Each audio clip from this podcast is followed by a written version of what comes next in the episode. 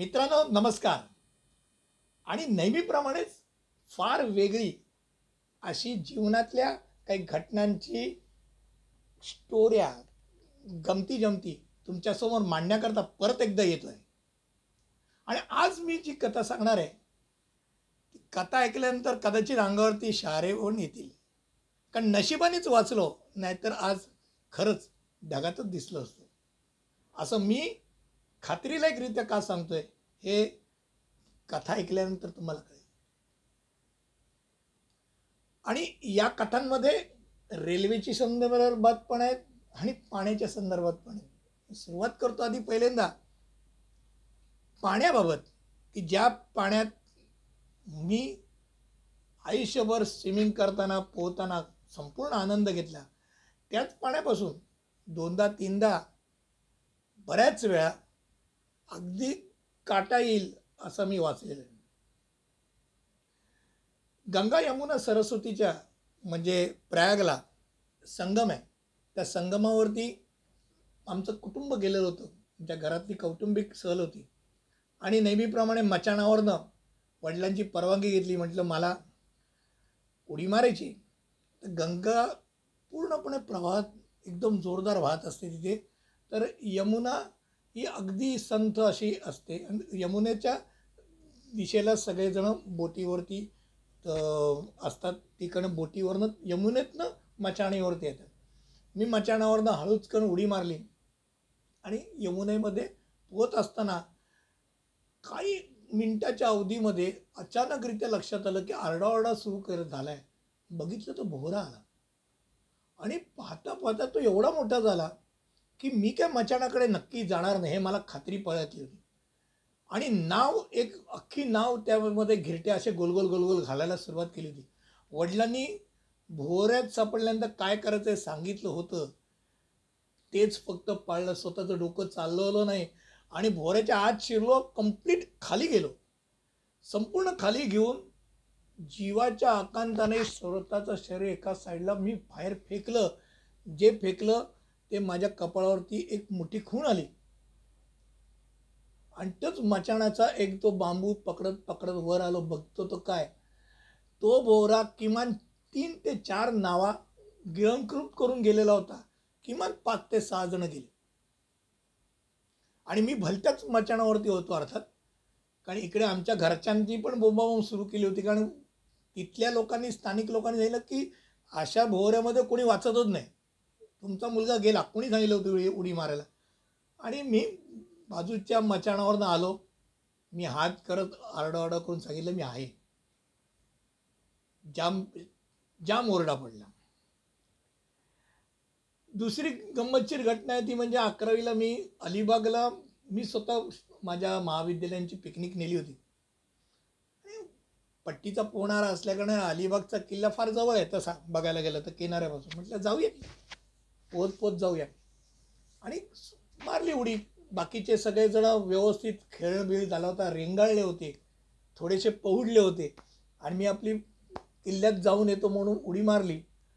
किल्ला साधारणतः एक शंभर ते पन्नास ते पंच्याहत्तर फुटावरती असताना दोन्ही साईडनी अशा लाटा आल्या, त्या लाटा दोन्ही साईडनी किल्ल्याच्या दोन्ही साईडनी यायच्या आणि कुठेतरी फुटायच्या। ती नेमकी माझ्या नाकावरती लाट फुटली, दोन्हीकडनं आलेली लाट नाकावरनं फुटली आणि पट्टीचा पोहणारा अरुण देशमुख किती खोल आपण पाण्यात बघण्याकरता खाली समुद्रामध्ये असा खाली खाली जात किती आहे बघितलं तर म्हटलं दीड मजला। आईला म्हणलं पोहण्याशिवाय पर्याय नाही, मग इथून किल्ल्यापर्यंत जाता येईल का? अंगातली ताकद संपली, मी वर आलो आणि परत दुसरी लाट फुटली नाकावरतीच आणि बाजूला एक नाव नांगरली होती त्याच्यावरती जाऊन मी चक्क दीड तास त्याच्यावरतीच बसलो होतो। म्हणून म्हणू मरू दे, आता नाही पोहायला। आणि मग एक ल लॉन्चसारखी एक लहानशी बोट आली,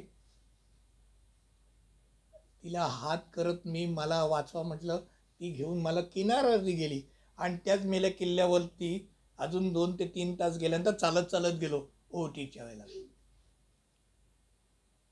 अशा गमती जमती घटना घडतच असतात।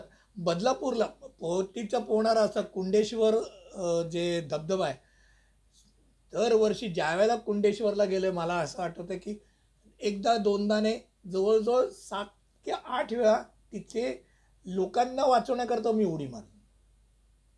त्या कुंडेश्वर धरणामध्ये पाणी नसताना पण गेलोय मूर्खारका, धबधबा इथे पाऊस पडला म्हणून गेलो, तिथे काहीच नव्हतं. तो प्रचंड धबधबा असताना सुद्धा बऱ्याच वेळा गेलो. तर अशाच एका वेळेला मी कुंडेश्वरला वरती आता उडी मारायची नाही नक्की ठरलं होतं, म्हटलं फारच मोठा आणि प्रवाह होता.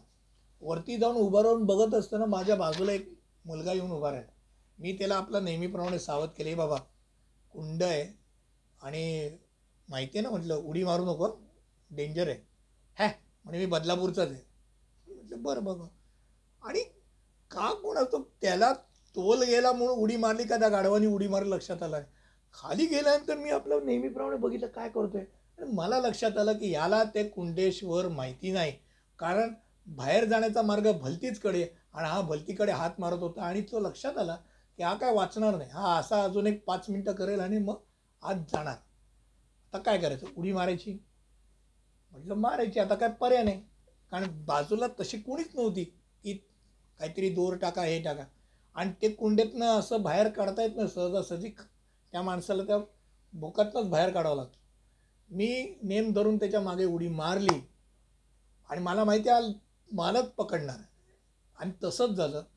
त्या माणसाने उलटा फिरून मला मिठी मारायचा प्रयत्न केला घाबरून. आता मी त्याला वाचवायला आलो, मी त्याही अवस्थेत त्याचं डोके म्हणजे केस डोक्याचे केस पकडले आणि त्याला पाण्यातच बुडा असा जोरात, आणि चक्क बॅक साईडनी त्याला खेचत खेचत खेचत त्या कुंड्याच्या बाहेर काढलं. कुंड्याचं बाहेर आल्यानंतर त्याला विचारलं, काय बदलापूरकर काय म्हणताय? म्हटलं मला अक्कल आहे का तुला, म्हटलं तुला वाचवतोय आणि तू मला काय मिठी मारतोय? पाय पकडले त्याने. ठीक आहे, मी माझ्या बायकोला बायकोला मी प्रॉमिस करून गेलो होतो की कुंडात मी उडी मारणार नाही, आणि तिने बहिला आणि उडी मारली. मग तिला सांगावं लागलं मला, या या माणसाला वाचवण्याकरता मी उडी मारली. म्हटलं काय हरकत नाही, म्हटलं पण या अंगावर येणाऱ्या कटना म्हणजे अनेक वेळा असं झालं की रेल्वेतनं मी एम डी कॉलेजला असताना एल पी स्टँडला लोकोमोटिव्हतनं रेल्वे रूळ क्रॉस करून नेहमी यायचं.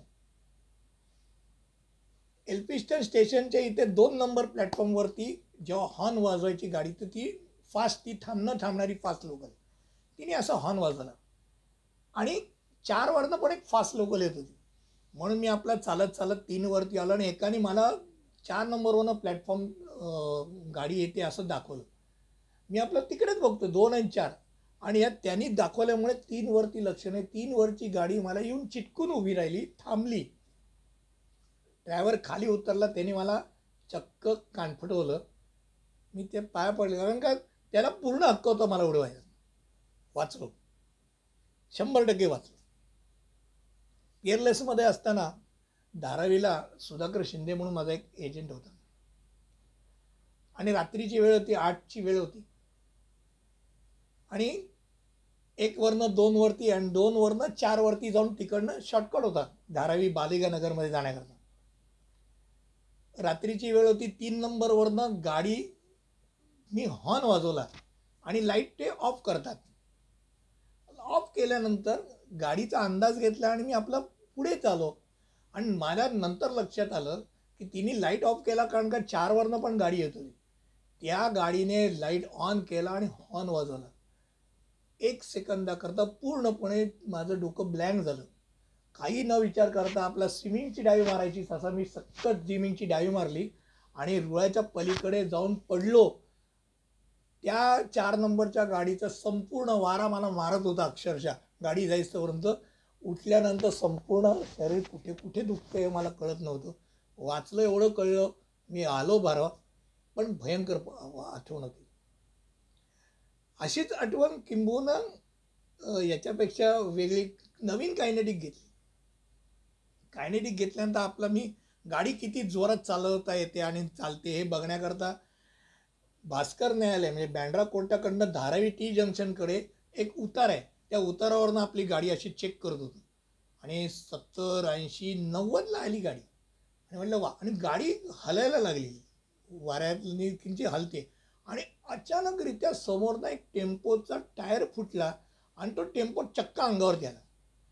त्या नव्वदच्या स्पीडला मला आजही आठवून नव्वदच्या स्पीडला मी कायनेटिक सोडून दिली आणि रोल रोल रोल रोल करत फुटपाथच्या त्या पलीकडे, म्हणजे चायनीजमध्ये कसं ते मार्शल आर्टमध्ये पिक्चरमध्ये दाखवतो ना गोल गोल गोल गोल गोल गोल, तसा जाऊन हापटलो कुठेतरी. त्या टेम्पोने किमान मागच्या माझ्या मागच्या जवळजवळ सात ते आठ गाड्या उडवल्या. उलटा दिशेने आलेला होता तो, डायरेक्ट उडवल्या कारण त्यांना वाचायला काहीच संधी नव्हती. लोक माझ्याकडे, कारण का दिसायला मी काहीतरी उलटा उलटा गोल गोल गोल गोल गेलो, बघितलं तर मी आपलं पूर्णपणे कप डोक्याच्या मागच्या बाजूने पासून ते अगदी शेवटपर्यंत सगळीकडे खरचटलो होतो. आणि मी आपलं माझी गाडी बघायला कुठेतरी नवीन आहे गाडी, त्या एकाने गाडी घेऊन आला, गाडीला काही झालं नव्हतं. मी मात्र वरपासून कालपर्यंत दोन दिवस आपला आयहुई करत करत पण वाचलो. जर गाडीच्या प्रेमात असतो आणि गाडी सोडली नसती तर ढगात असतो. असे अनेक प्रसंग गमती जमतीचे असतात, अनुभवायला मिळतात आणि मग वाटतं की यस देव आहे म्हणून कुठेतरी वाचलेलं, काहीतरी आपण पुण्य काम केलं, कुठेतरी आपल्या पूर्वजांचं संचय आहे म्हणून आपण वाचलेलं आहे, नाहीतर शक्य नाही. औरंगाबादच्या स्टेटला जाता जाता गंमत म्हणून सांगतो, औरंगाबादच्या स्टेटला जात होतो आणि ती तीन पन्नासला काहीतरी औरंगाबादला गाडी येते, देव देवनगर देवगिरी एक्सप्रेस. तर आपला नेहमीप्रमाणे पाऊच लावलेला होता आणि पाऊच नेमका उलटा लावला आणि चेन उघडी होती. पाऊचमधनं माझ्या देखत त्या कॅबिनमधनं चक्क मोबाईल, पाकिट, पैसे सगळेच्या सगळे गेले.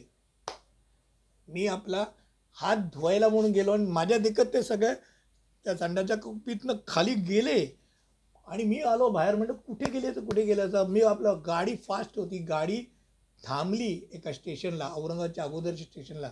मी उतरलो, स्टेशन मास्टरकडनं त्यांचा तो दिवा घेतला आणि तो दिवा घेऊन मी तीन तास चालत होतो ट्रॅकवरती उलटा, ज्या ट्रॅकवरती दोन्ही साईडनी गाड्या येतात अशा ट्रॅकवरनं मी चालत गेलो. पाकिट पैसे गेले, कारण पैसे उडाले, ते पाकिट मिळालं, मोबाईल मिळाला, पण तीन तास वाचल्यानंतर त्या वर्षाच्या त्या राज्यस्तरीय स्पर्धेत पहिला दिवस मी काहीही करू शकलो नाही. दोन्ही पाय कम्प्लिटली जाम झालेले होते. पण हे रात्रीच्या पहाटेच्या वेळी दोन्ही साईडने येणाऱ्या गाड्या चुकवत चुकवत चालणं हा मूर्खाचा कारभार केलेला होता. अर्थात असो, असे अनेक गमतीदार प्रसंग अंगावरती येणारे, असेच ऐकत जाईल. वेगवेगळ्या कथा आहेत, तुम्हाला आवडतील मला खात्री आहे. ही अनटोल्ड स्टोरी इथेच थांबवतो. धन्यवाद.